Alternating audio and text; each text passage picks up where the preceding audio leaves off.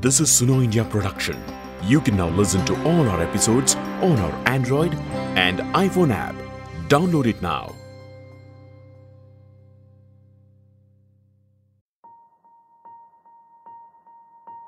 मानगढ़ में जो नरसंहार हुआ वो अंग्रेज़ी हुकूमत की क्रूरता की पराकाष्ठा थी एक और आज़ादी में निष्ठा रखने वाले भोले भाले आदिवासी भाई बहन तो दूसरी ओर दुनिया को गुलाम बनाने की सोच मांडगढ़ की इस पहाड़ी पर अंग्रेज़ी हुकूमत ने डेढ़ हज़ार से ज़्यादा युवाओं, बुज़ुर्गों, महिलाओं को घेर करके उन्हें मौत के घाट उतार दिया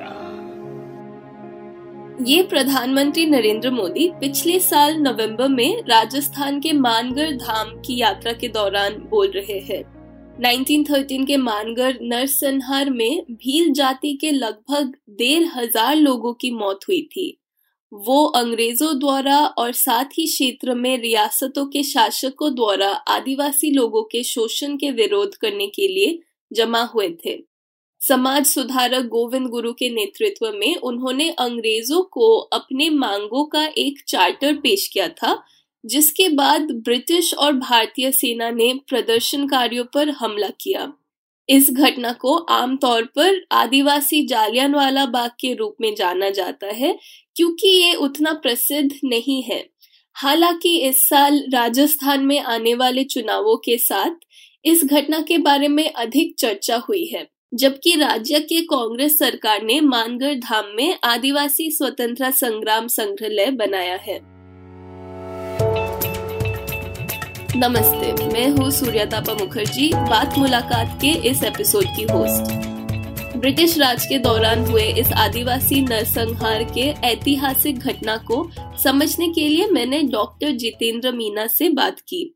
आज़ादी के बाद से इस इतिहास के बारे में बात क्यों नहीं की गई और अब हम इसके बारे में अधिक क्यों सुन रहे हैं?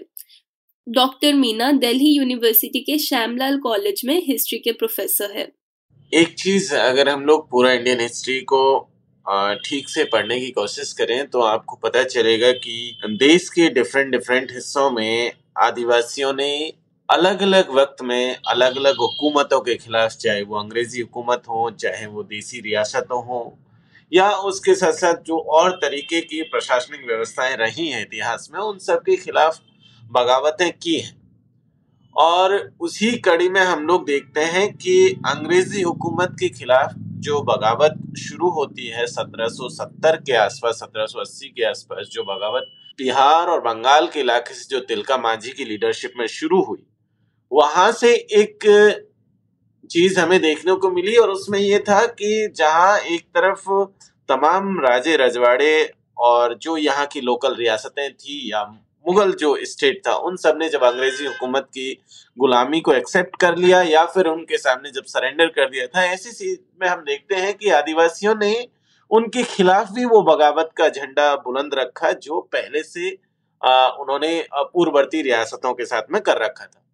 ऐसे में हम लोग देखते हैं कि तिलका मांझी से होते हुए फिर बाद में हम लोग देखते हैं कि चुवाड़ की बगावतें हैं फिर संथाल और मुंडाओं की बगावतें हैं इसी तरीके से। ओके okay, सो so हम लोग देखते हैं कि राजस्थान का दक्षिणी हिस्सा जिसे हम लोग बागड़ के नाम से जानते हैं और उस बागड़ के हिस्से में एक डिस्ट्रिक्ट है जिसका नाम है बांसवाड़ा और बांसवाड़ा का एकदम दक्षिणी हिस्सा जहाँ पर कि हम लोगों को गुजरात राजस्थान और मध्य प्रदेश, तीनों राज्यों की सीमाएँ जहाँ पर एक जगह मिलती है, वो इलाका मानगढ़, धाम का इलाका है, मानगढ़ की पहाड़ियों का इलाका है। और वहाँ पर हमें देखने को मिला कि लगातार उन्नीसवीं सदी के उत्तरार्ध से अगर देखें और बीसवीं सदी के पूर्वार्ध तक एक लगातार एक चीज़ देखने को मिली थी, वो ये था कि अंग्रेज़ी हुकूमत के आने के बाद में वहाँ पर आदिवासी इलाकों में जो बाहरी लोग हैं, उनकी जो गतिविधियाँ हैं, वो बढ़ना शुरू होती है। उनका प्रवेश शुरू हो जाता है। इससे पहले ये चीज़ें देखने को नहीं मिल रही थी, लेकिन अंग्रेज़ों के आने के बाद में ये और तेज़ी से बढ़ना शुरू होती है। ऐसा नहीं था कि अंग्रेज़ यहाँ डायरेक्टली इंटरवीन कर रहे थे, लेकिन दो तरीके का मैकेनिज्म यहाँ पर था। जैसे कि एक तो था जो रियासतों के थ्रू यहाँ पर उन्होंने एंट्री करना शुरू किया, इन इलाकों में प्रवेश करना शुरू किया, जैसे मेवाड़ के थ्रू प्रवेश किया, इसी तरीके से जो गुजरात की जो रियासतें थी, उनके थ्रू यहाँ पर इन इलाकों में प्रवेश करना शुरू किया। और ये ऐसे इलाके थे जो आदिवासी बाहुल इलाके थे, जिन्हें पहले भी पूर्ववर्ती रियासतों ने कभी छेड़ने की कोशिश नहीं की थी, इन इलाकों में घुसपैठ करने की कोशिश नहीं की थी। और यहाँ पर वो घुसपैठ हमें देखने को मिलती है। और उस घुसपैठ के साथ साथ जो नई चीज़ें यहाँ पर देखने को मिली, उसमें ये था कि सबसे पहले यहाँ की जो डेमोग्राफी थी, उसको बदलना शुरू किया। यहाँ पर बाहरी लोगों को लाकर बसाया जाने लगा, जिससे यहाँ का पूरा जो इकोसिस्टम था, वो गड़बड़ होना शुरू हुआ। दूसरा, जैसे ही बाहरी लोग आए, बाहरी लोगों के आने के साथ साथ यहाँ पर जो गैर आदिवासी समाज की जो परंपराएँ थी, उनका भी इन इलाकों में प्रवेश हुआ। और उन परंपराओं को जब आप देखेंगे तो पता चलेगा कि सबसे पहले जैसे कि जहाँ इस आंदोलन की भी जो मेन वजहों में से एक वजह थी, वो था अंग्रेज़ी शराब का इन इलाकों में प्रवेश।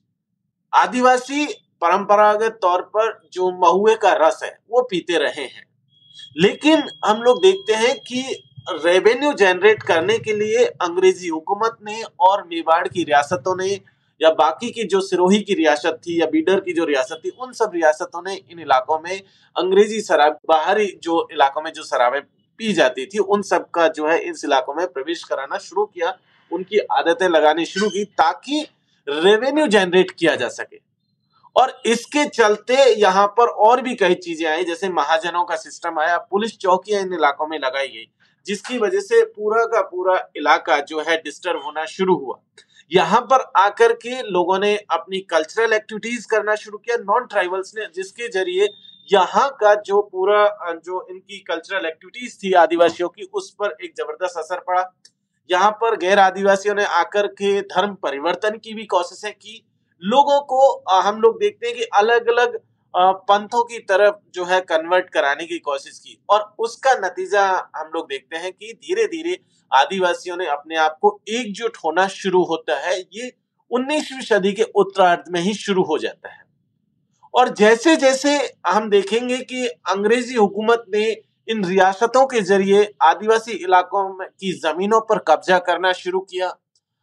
फॉरेस्ट पॉलिसीज़ ला करके कई इलाकों को रिज़र्व फॉरेस्ट डिक्लेयर किया गया और रिज़र्व फॉरेस्ट डिक्लेयर करके आदिवासियों की एंट्रीज को बैन किया गया। उसके साथ साथ हम लोग और भी कई चीज़ें देखते हैं जिनमें कि आपको पता चलेगा कि यहाँ से जो कीमती लकड़ी थी, या इस तरीके की जो बहुत सारी कीमती चीज़ें थी, जो रिसोर्सेज थे नेचुरल रिसोर्सेज उनको वहाँ से एक्सप्लॉइट करने के लिए भी यहाँ पर अंग्रेज़ी हुकूमत ने अपना जो है, दबदबा कायम करने की कोशिश की फ़िज़िकल कंट्रोल स्टेब्लिश करने की कोशिश की। और उसके खिलाफ में आदिवासियों ने अपने आप को एकजुट करना शुरू हुआ। और इस कड़ी में एक नया अध्याय जो जुड़ता है, वो अध्याय जुड़ता है तब जब 1903 के आसपास संप सभा की स्थापना होती है और संप सभा मेनली जो कि गोविंद गुरु की लीडरशिप में चल रही थी उस संप सभा में जो है इस तरीके की चीज़ों को आदिवासियों की जो डिमांड थी, आदिवासियों की जो लड़ाई थी, उस लड़ाई को एक्सेप्ट किया गया समसभा के द्वारा। और हम लोग देखते हैं कि समसभा के सदस्य भी आदिवासियों के साथ मिलकर के लड़ाई लड़ना शुरू करते हैं। क्योंकि संत सभा की लीडरशिप गोविंद गुरु के पास थी। गोविंद गुरु जो पैदाइश से आदिवासी नहीं थे, बंजारा समाज से बिलोंग करते थे। लेकिन उन्होंने जो है आदिवासी वैल्यू सिस्टम को समझा, आदिवासियों के जो परंपरागत तौर तरीके थे उनको समझा और उसके साथ मिलकर के आदिवासियों ने ये आ, माना कि उनके साथ मिल करके वो लड़ाई को आगे बढ़ा सकते हैं और उनके साथ साथ वो लड़ाई आगे बढ़ती है। जैसे जैसे हम लोग देखते हैं कि आदिवासी एकजुट होना शुरू होते हैं इन रियासतों के खिलाफ में अंग्रेज़ी हुकूमत के खिलाफ में और यहाँ ये बहुत ज़रूरी है कि सिर्फ़ आदिवासियों की लड़ाई आ, केवल अंग्रेज़ी हुकूमत के खिलाफ में नहीं है। यहाँ पर वो देसी रियासतें भी इसमें शामिल है जो इन इलाकों के ऊपर अपना कंट्रोल स्टेब्लिश करने की कोशिश कई सेंचुरीज से कर रही थी। सो उनको भी अलग हम लोग नहीं करके देख सकते। तो यहाँ पर जो चीज़ देखने को मिली, लगातार धीरे धीरे वो गुस्सा, इन रियासत और प्लस अंग्रेज़ी हुकूमत के खिलाफ बढ़ना शुरू होता है और धीरे धीरे जैसे जैसे ये एकजुट होना शुरू हुआ आदिवासी समाज का और इस एकजुटता को ब्रेक करने के लिए लगातार बीच बीच में रियासतें कोशिश करती रही। और आदिवासी भी अपने इलाकों में गैर आदिवासियों के प्रवेश के खिलाफ तो बहुत ही तीखे तरीके से कहें कि लामबंद होना जब शुरू हुआ, तब अंग्रेज़ी हुकूमत के सहारे से इन रियासतों ने मिलकर के इस यूनिटी को ब्रेक करने की कोशिशें की। और उस कड़ी में हम लोग देखते हैं कि 1913 के नवंबर के महीने में जब आदिवासियों का मेला लगा और संत सभा का जो कार्यक्रम था और वहाँ पर धीरे धीरे जब आदिवासी एकजुट होना शुरू हुए और तब अंग्रेज़ी हुकूमत के लोगों ने मिलकर के रियासतों की सेनाओं के साथ मिला करके हम लोग देखते हैं कि जिसमें कई बटालियंस के लोग शामिल थे, जिसमें मेवाड़ भी मेवाड़ जो कोर थी उसके सिपाही थे राजपूत बटालियन के सिपाही थे अंग्रेज़ बटालियंस के भी सिपाही थे और ऐसे कई अलग अलग बटालियंस के सिपाहियों ने मिल करके 17 नवंबर 1913 को हम लोग देखते हैं कि उन्होंने उस पूरे के पूरे मानगढ़ की पहाड़ी को जो है घेर लिया गया। और इसमें और भी कई रियासतों की सेना शामिल थी, जिसमें बांसवाड़ा की रियासत की सेना शामिल थी, डूंगरपुर की रियासत की सेनाएँ शामिल थी, जोगर बारिया की रियासत है, गायकवाड़ रियासतों की सेना है, और मेवाड़ भील को भील कोर तो इसमें कंपनी की तरफ़ से शामिल थी ही थी। इन सब सेनाओं ने मिलकर के इस इलाके की घेराबंदी की और 17 नवंबर 1913 को हथियारबंद फौजों ने आदिवासियों के ऊपर, जो कि इस मानगढ़ की पहाड़ी के ऊपर इकट्ठे थे, उनके ऊपर फायरिंग करना शुरू किया। और उस फायरिंग के चलते हम लोग जिस तरीके के रिकॉर्ड्स हम लोगों के सामने आते हैं, जिसमें कि स्थानीय रिकॉर्ड्स हैं और जो उस घटना के बाद में जो कुछ लोग बच गए थे, जो चश्मदीद गवाह थे या उसके साथ साथ जो आदिवासियों के लोकगीतों में या उनकी जो मेमोरीज में जो रिकॉर्ड्स हमें मिल पाते हैं, उसमें बताया जाता है कि लगभग 1500 से ज़्यादा जो है लोग इस घटना गोलीबारी में शहीद हुए। तो इस तरीके का पूरा का पूरा ये एक सीन हमें देखने को मिलता है जो कि एक ऐसा इलाका है जो अगर हम लोग समझने की कोशिश करें तो राजस्थान, मध्य प्रदेश और गुजरात ये तीनों स्टेट का जो है मानगढ़ जो है सेंटर है।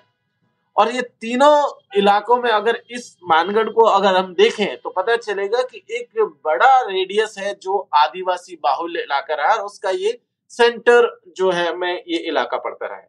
तो इस तरीके का सीन हमें उस दौर में देखने को मिलता है।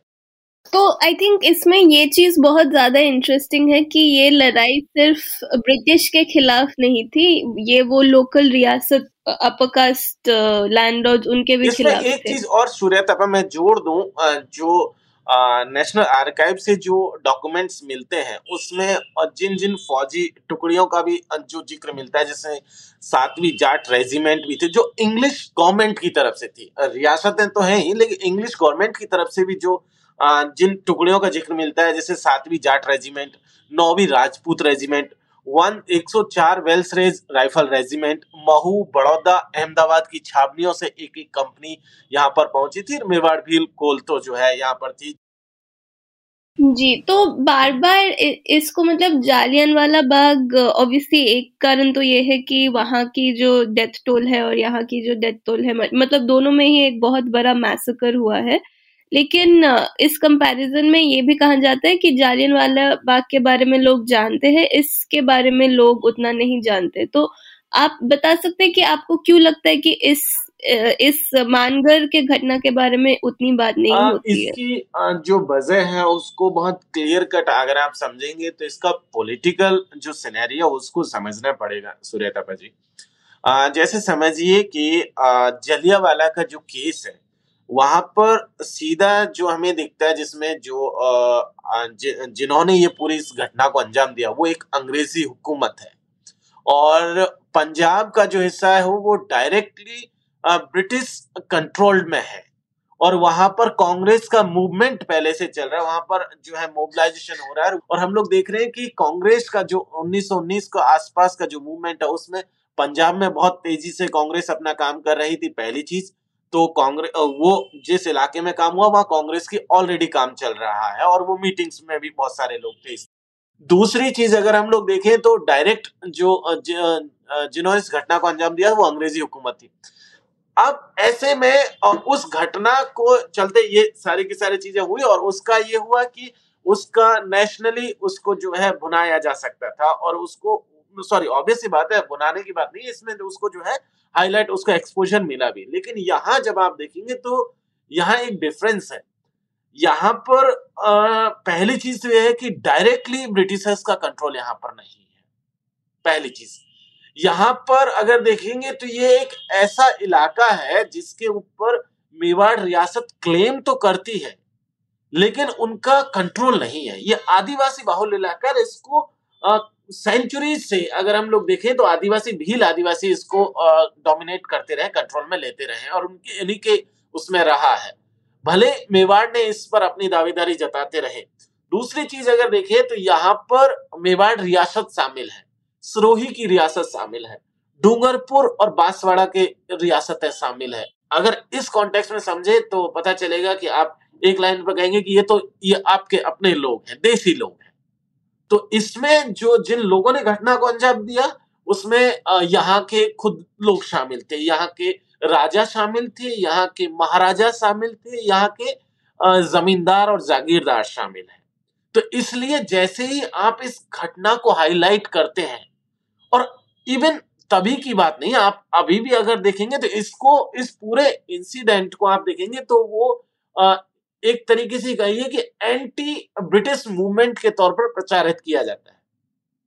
जबकि ये पूरा घटनाक्रम में ब्रिटिशर्स इसमें कल्प्रिट हैं ब्रिटिशर्स इसमें दोषी हैं, लेकिन सिर्फ़ ब्रिटिशर्स दोषी नहीं है। उनके अलावा भी यहाँ की रियासतें दोषी हैं, जिसमें गुजरात की रियासतें हैं, जिसमें तत्कालीन जो बाकी मेवाड़ की सिरोही बांसवाड़ा डूंगरपुर की रियासतें शामिल हैं। और ऐसे में जब आप इस बात को हाईलाइट करते हैं तो जो पॉलिटिकल स्पेक्ट्रम है, वो उस पर एक असर पड़ता है। आप देखिए कि ये पूरा का पूरा एपिसोड 1980 तक हाईलाइट नहीं होता है। सिर्फ़ पब्लिक की मेमोरीज में है, आदिवासियों के गीतों में है, आदिवासियों की मेमोरीज में है, आदिवासियों की परंपराओं में ज़िंदा है। इसके ऊपर 1980 तक राइटिंग्स नहीं हो रही या कहीं लिखा जा रहा है तो लोकल जो बही है, पोथी है, उनमें इसके बारे में लिखा जा रहा है। हिस्ट्री की किताबों में इसका कोई ज़िक्र नहीं है। और आज़ादी से पहले तो इसलिए भी इसका ज़िक्र नहीं हो सकता था बिकॉज़ क्योंकि जो पार्टियाँ, जो क्लेम कर रही थी, जो जो कह रही थी कि जो नेशनल मूवमेंट को लीड करने वाली जो पार्टियाँ, उनमें से बहुत सारी पार्ट उसमें से ये जो स्टेट जो इसमें शामिल है इस घटना में, जिन्होंने हत्याकांड को अंजाम दिया था वो सब फंड कर रहे हैं इधर नेशनल मूवमेंट को।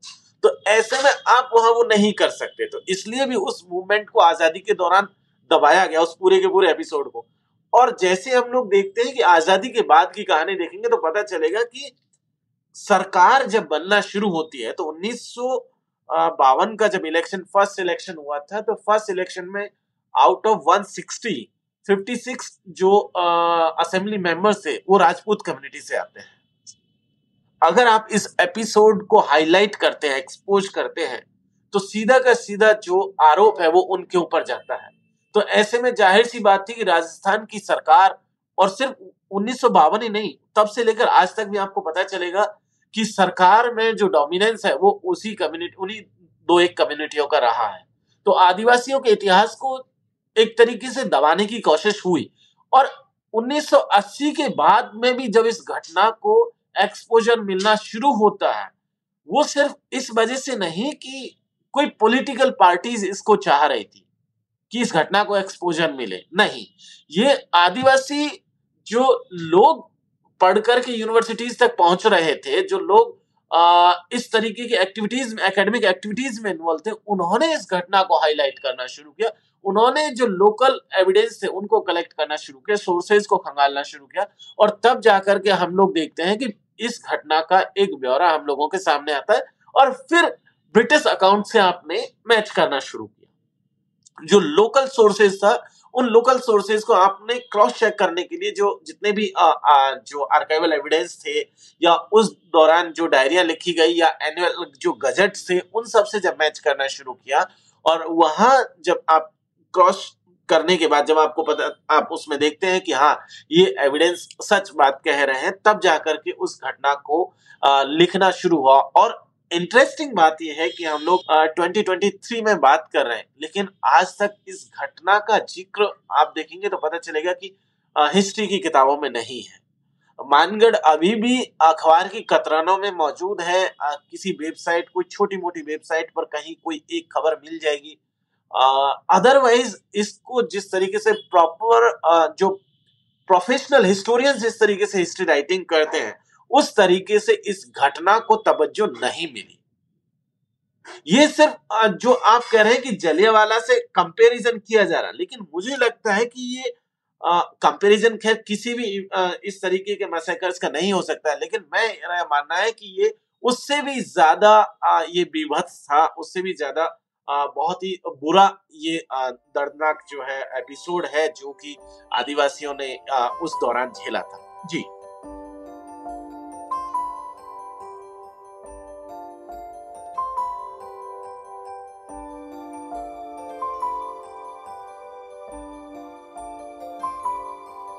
जैसे कि आपने कहा कि हिस्टोरिकली कितने सारे इंटरेस्टिंग पॉलिटिकल रीजंस के वजह से इस चीज़ के बारे में बात नहीं हो रही थी।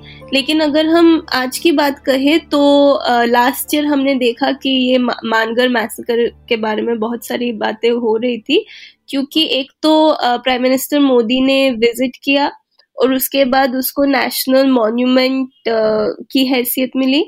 और राजस्थान के जो कांग्रेस गवर्नमेंट है, वो भी लास्ट ईयर बहुत कुछ कर रहे थे, जैसे कि एक ट्राइबल फ्रीडम स्ट्रगल म्यूज़ियम बनाया है मानगढ़ धाम के पास और एक रास्ता भी बनाया है जो मानगढ़ धाम तक जाएगा।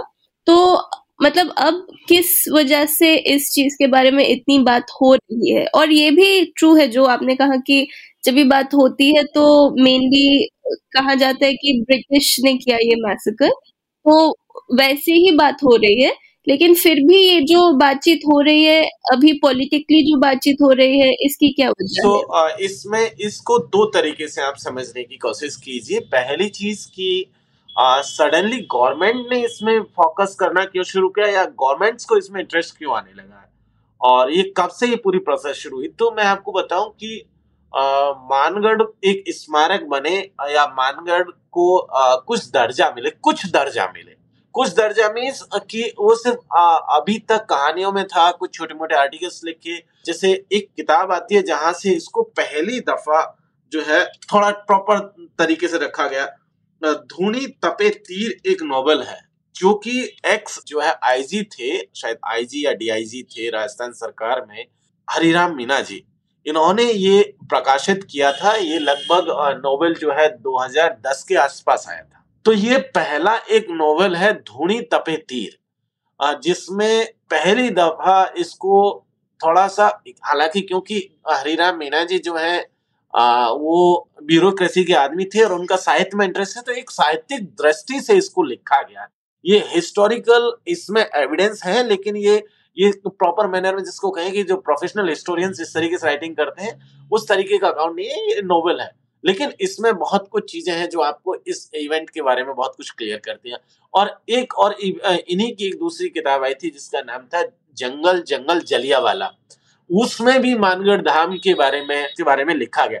तो प्रॉपर मैनर में यहाँ पर ये सिलसिला लिखना शुरू होता है 2010 के आसपास 2010-11 के आसपास। खैर उन्नीस में फ़र्स्ट टाइम प्लेस को जो है रिकॉग्निशन मिलना शुरू किया सरकार ने इसको जो है, इसको थोड़ा सा आदिवासियों के थोड़ा सा एक ये एक रिस्पेक्टेड चीज़ है। यहाँ पर आदिवासी आते हैं, आदिवासियों का मेला लगता है। तो इसे थोड़ा सा जो है इसकी बाउंड्रीज कराई जाए। इस तरीके का काम 1997 में शुरू होता है। लेकिन 2016 में हम लोग देखते हैं कि प्राइम मिनिस्टर मोदी ने अपने एक भाषण में मुझे जहाँ तक अंदाज़ा है, शायद वो लाल किले से उन्होंने भाषण दिया था और उस भाषण में ज़िक्र किया था और उसमें कहा था कि आदिवासियों का बहुत सारा इतिहास है जो इधर उधर दबा पड़ा है और उस पर जो है काम नहीं हो रहा है और उसको जो है एक्सप्लोर किया जाना चाहिए, उस पर लिखा जाना चाहिए और वो सारी बातें। हालाँकि उनको ये बात कहने की पॉलिटिकल रीजंस की वजह से ये बात आई थी, लेकिन उसके बाद इस इस साइट पर काम होना शुरू हुआ। सत्रह अठारह में जो मॉन्यूमेंट आप देखते हैं, उस पर काम होना शुरू होता है और तब जाकर के वो बना हुआ दिखता है, जो अक्सर जो पिलर आपको दिखता है बड़ा सा, वो सत्रह अठारह के आसपास यहाँ बनता है। जी, हम लोग देखते हैं कि सत्रह अठारह में, दो हज़ार सत्रह अठारह में, दो हज़ार सोलह के प्राइम मिनिस्टर के स्पीच के बाद में इस जो साइट पर फोकस राजस्थान सरकार ने करना शुरू किया और इसकी बाउंड्रीज कराना शुरू किया, इसके लिए एक रोड बनाना शुरू किया और और भी कई तरीके के म्यूज़ियम और वो सब काम करना तो उसमें शुरू होता है सत्रह अठारह में। अब इंटरेस्टिंग पॉइंट ये जो आपके सवाल का दूसरा हिस्सा था, वो ये था कि सडनली इतना लाइमलाइट में क्यों आया? इसकी एक वजह है। आपको मैं वजह थोड़ा सा इसको समझिए कि पूरे देश में अगर हम लोग देखें तो शेड्यूल्ड ट्राइब के लिए जो रिज़र्व सीटें हैं, जो डिफरेंट डिफरेंट असेंबलीज में अलग अलग स्टेट असेंबलीज में है उसमें पता चलेगा कि 487 सीटें हैं जो शेड्यूल ट्राइब के लिए रिज़र्व है। 487 जो डिफरेंट डिफरेंट असेंबलीज में है। और 47 सीट्स हैं जो कि आपका शेड्यूल ट्राइब के लिए पार्लियामेंट के भीतर रिज़र्व है, लोकसभा में। ये एसटी का है। अब इसको समझिए कि इसमें आप देखेंगे तो भील जो कम्युनिटी है, वो लार्जेस्ट कम्युनिटी जो ट्राइबल कम्युनिटीज है, उसमें से second largest community I think okay so उसको अगर आप समझेंगे तो उसका जो डेमोग्राफिक रिहाइश है, वो आपको राजस्थान गुजरात, मध्य प्रदेश और उसके बाद महाराष्ट्र, उसके बाद आपका छत्तीसगढ़ का एक थोड़ा सा हिस्सा देखेंगे तो ये इलाका मेनली और दादरा, नागर, हवेली तक इस तक जाएँगे और बाकी और इलाकों में भी, लेकिन मेनली इन इलाकों में भीलों की रिहाइश है। इस पूरे के पूरे कबीले की। और ये इलाका अगर हम लोग देखें तो मध्य प्रदेश की 47 सीट्स, मध्य प्रदेश की 47 राजस्थान की 25 और गुजरात की 27 आई थिंक 99 सीट्स हैं, सिर्फ़ ये तीन स्टेट्स में जो शेड्यूल्ड ट्राइब के लिए रिज़र्व है। शेड्यूल्ड ट्राइब के लिए।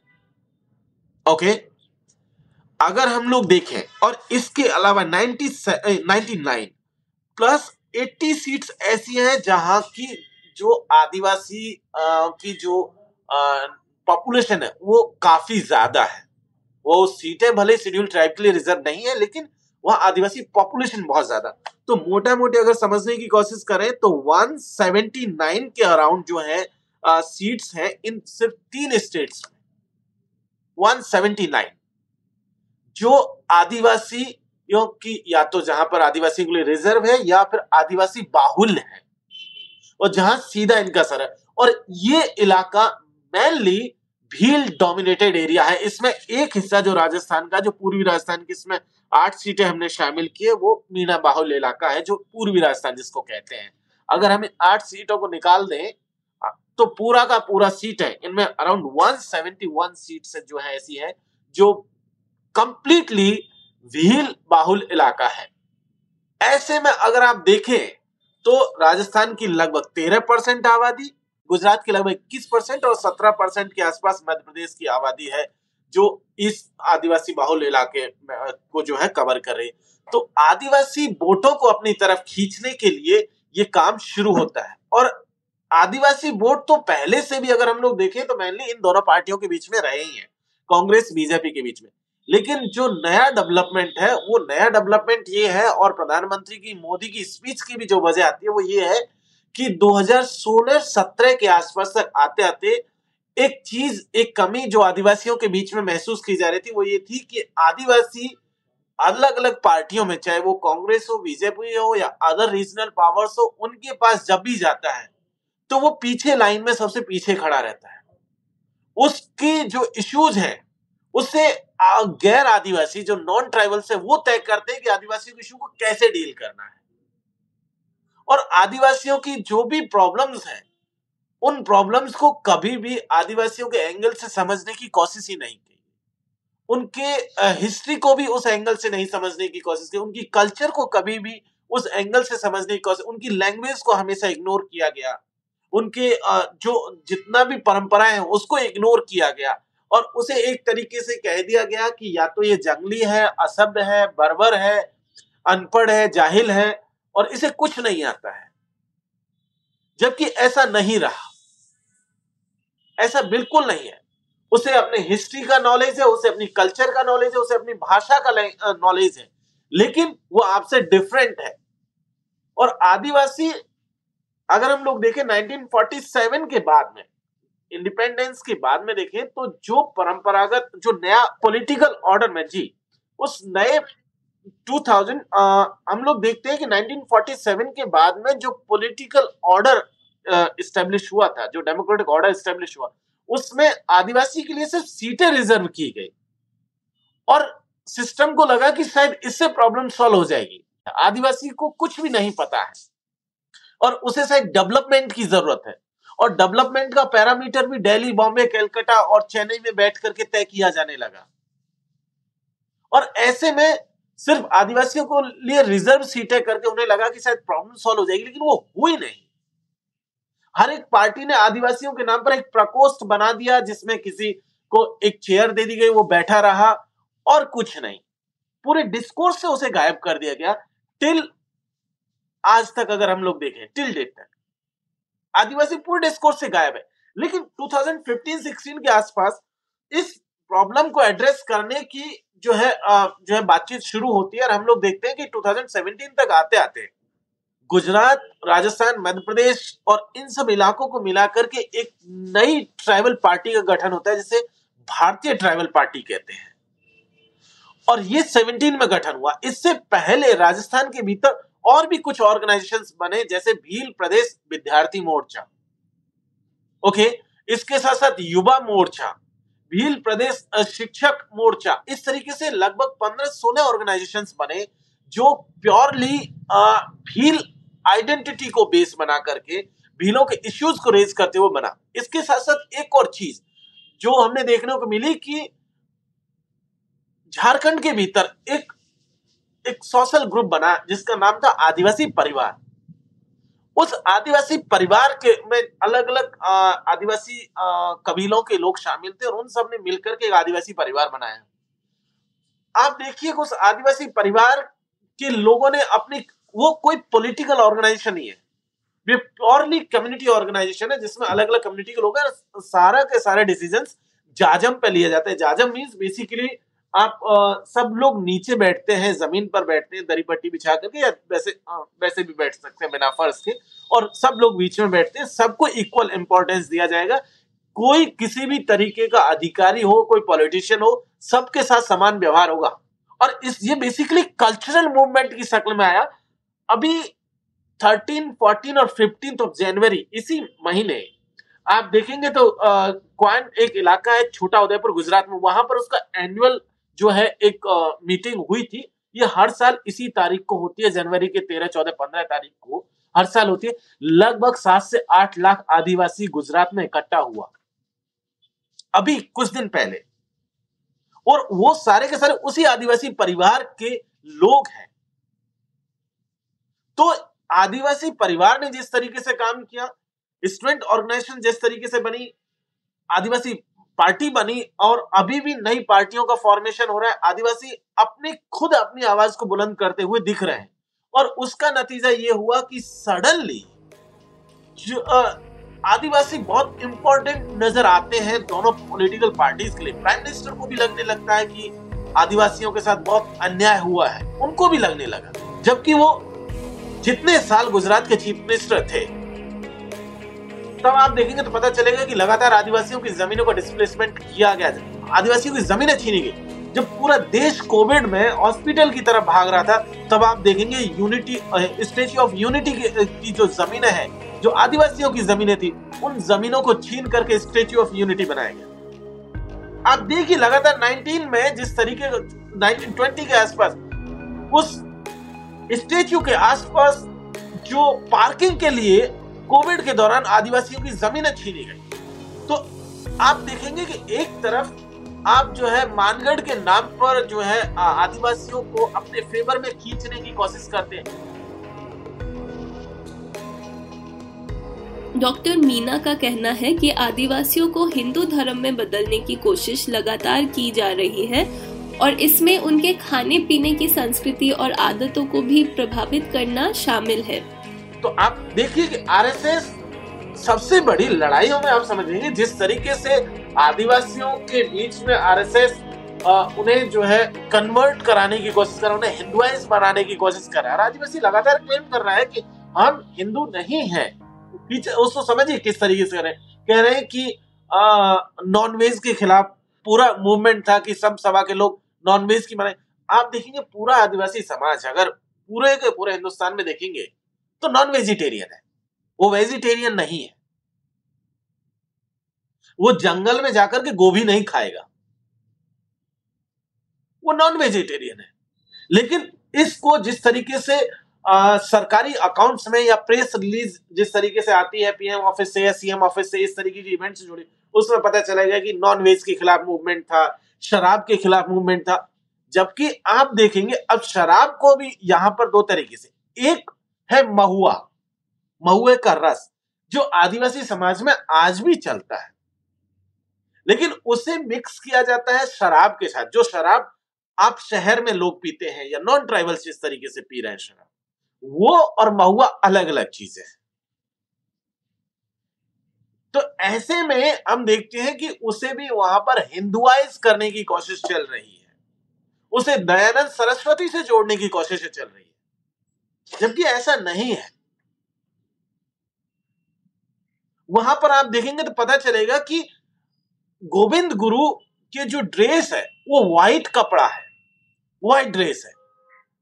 लेकिन अब लगातार उसके कपड़ा, जो प्राइम मिनिस्टर जिस दिन गए थे, उस दिन जो तस्वीर आती है, उसमें हम देखते हैं कि गोविंद गुरु की जो मूर्ति है, उसे जो है भगवा कलर के कपड़े पहनाए गए हैं। जबकि ओरिजिनली में आप देखेंगे आदिवासी परंपरा में व्हाइट है वो।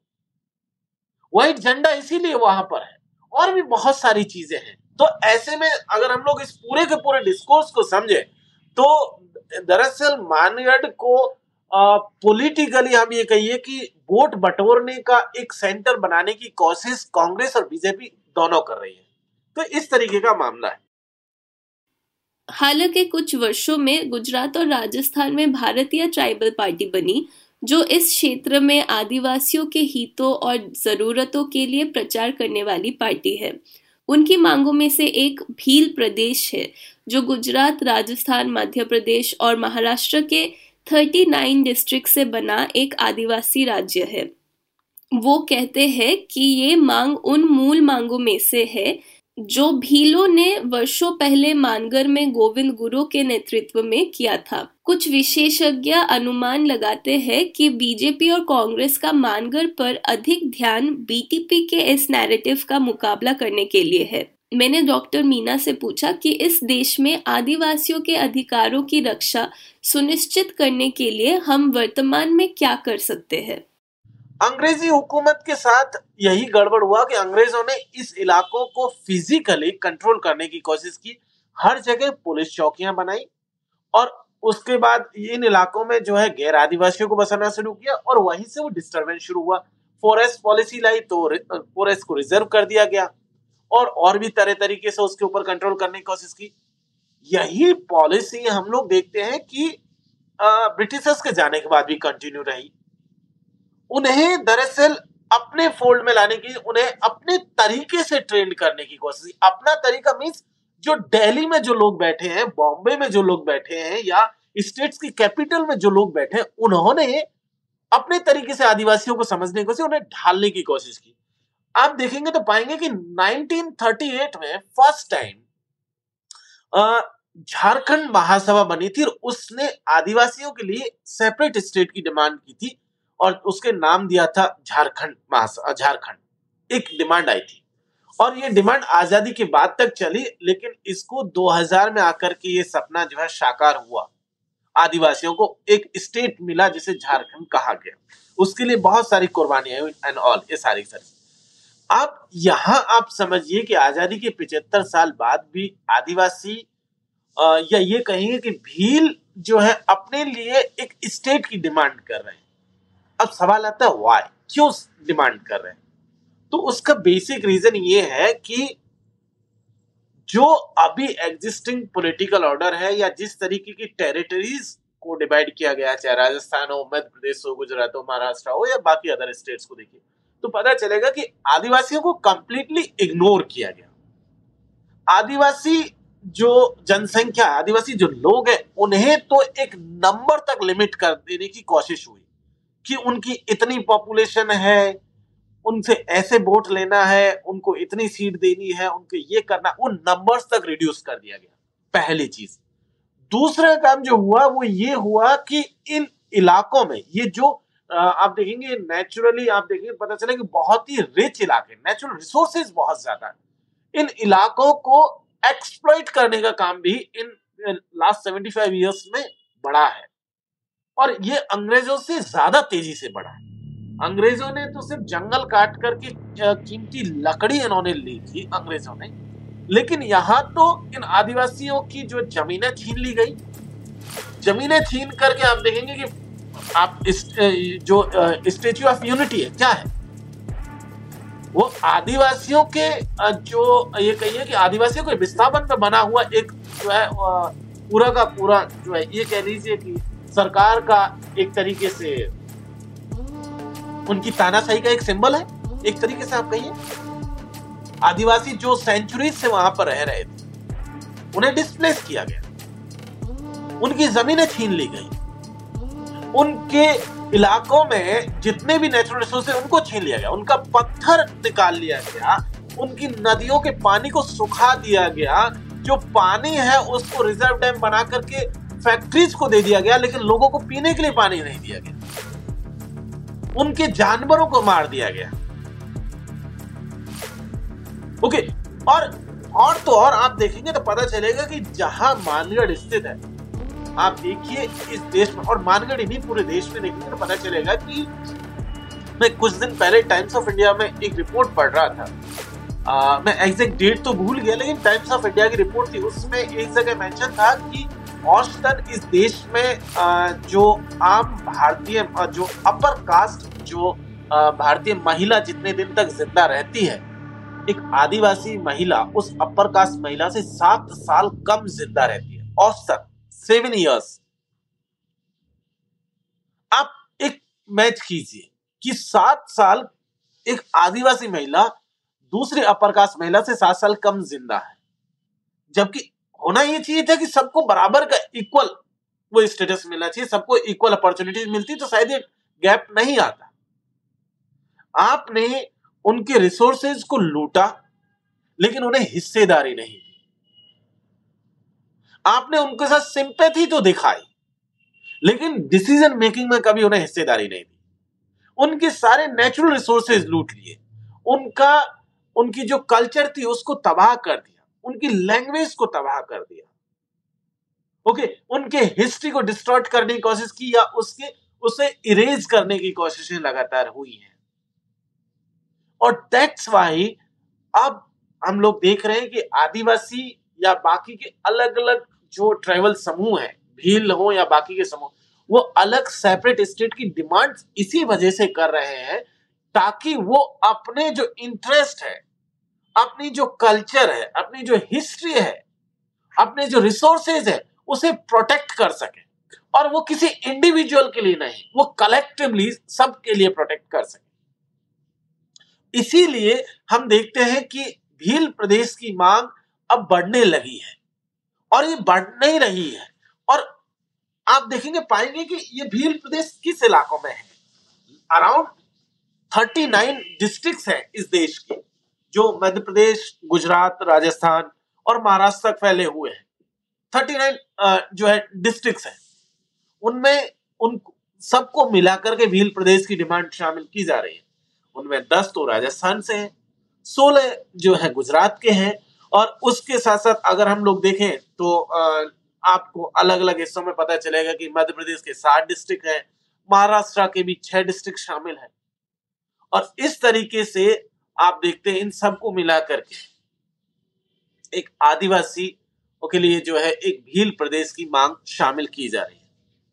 अब इसको अगर हम लोग देखें तो गैर आदिवासी समाज के जो लोग हैं, जो प्रोग्रेसिव सेक्शन है, जो सीरियसली इन चीज़ों को देखता है, समझता है, मुझे लगता है कि उसे इसको इस नज़रिए से देखा जाना चाहिए कि आफ्टर 75 इयर्स आप आदिवासी को नहीं समझ सके। आप चार आदिवासी फ्रीडम फाइटर्स के नाम पूछ देंगे किसी भी गैर आदिवासी से तो वो लैप्स कर जाएगा। उसे नहीं पता है कि कौन कौन फ्रीडम फाइटर्स हैं। तिलका मांझी के बारे में आप पूछ लीजिए, कितने लोग जानते हैं? भागलपुर के, जो बिहार का भागलपुर इलाका है, भागलपुर डिस्ट्रिक्ट है आज की तारीख पुलिस हेडक्वार्टर भी है। भागलपुर के जो फ़र्स्ट कलेक्टर है फ़र्स्ट कलेक्टर उनका नाम था क्लीवलैंड उस क्लीवलैंड को जो है, तिलका मांझी ने अपने तीरों से मार दिया था। तीरों से मार दिया। किसी को नहीं पता। गुंडाधुर 1910-1911 के इलाके में बस्तर रीजन में थे, जहाँ उन्होंने अंग्रेज़ी हुकूमत को बस्तर रीजन से खत्म कर दिया कई सालों के लिए। लेकिन गुंडाधुर के बारे में कोई नहीं जानता।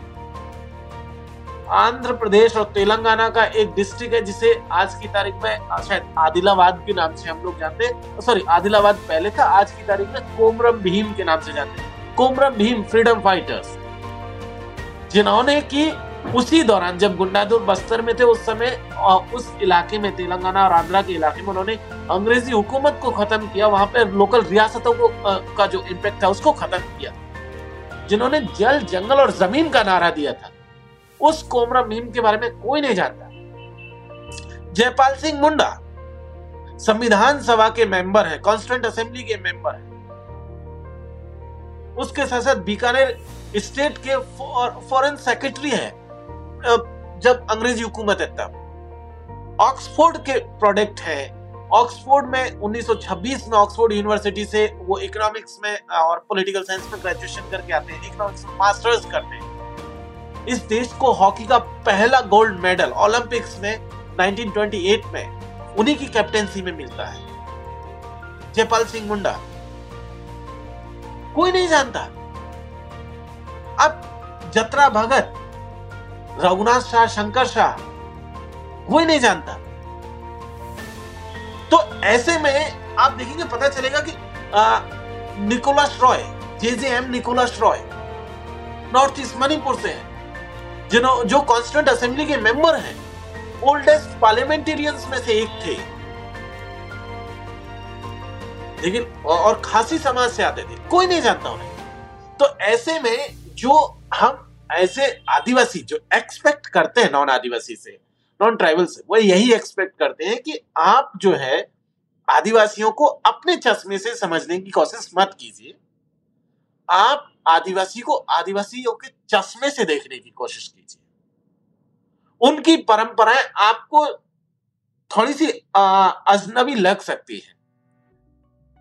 वो इसलिए अजनबी लग सकते हैं क्योंकि आपके संपर्क में कोई ट्राइबल नहीं आया हो लेकिन वो ऐसा नहीं है कि वो कोई दूसरे प्लेनेट के आदमी वो इसी देश के नागरिक है। और शायद किसी भी नॉन ट्राइबल के यहाँ आने से पहले से यहाँ पर है।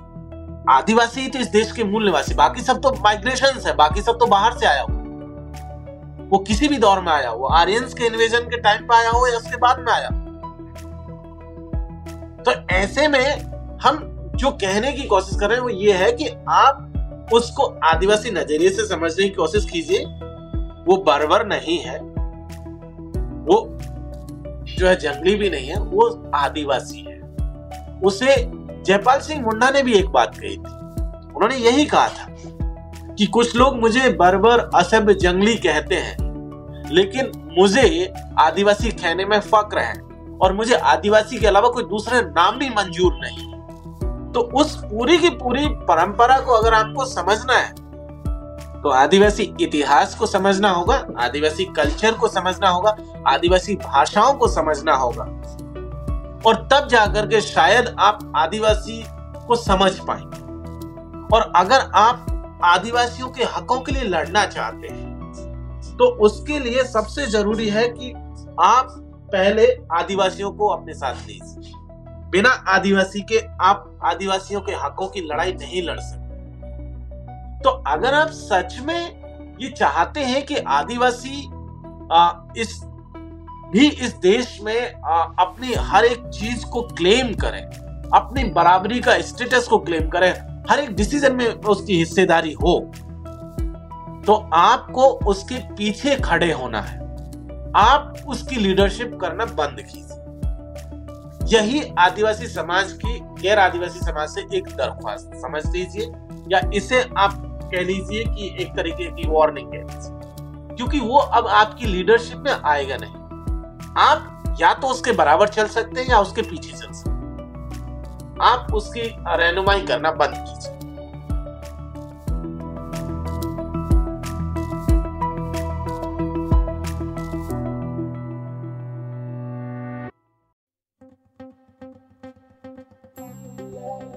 Thank you for listening to this episode.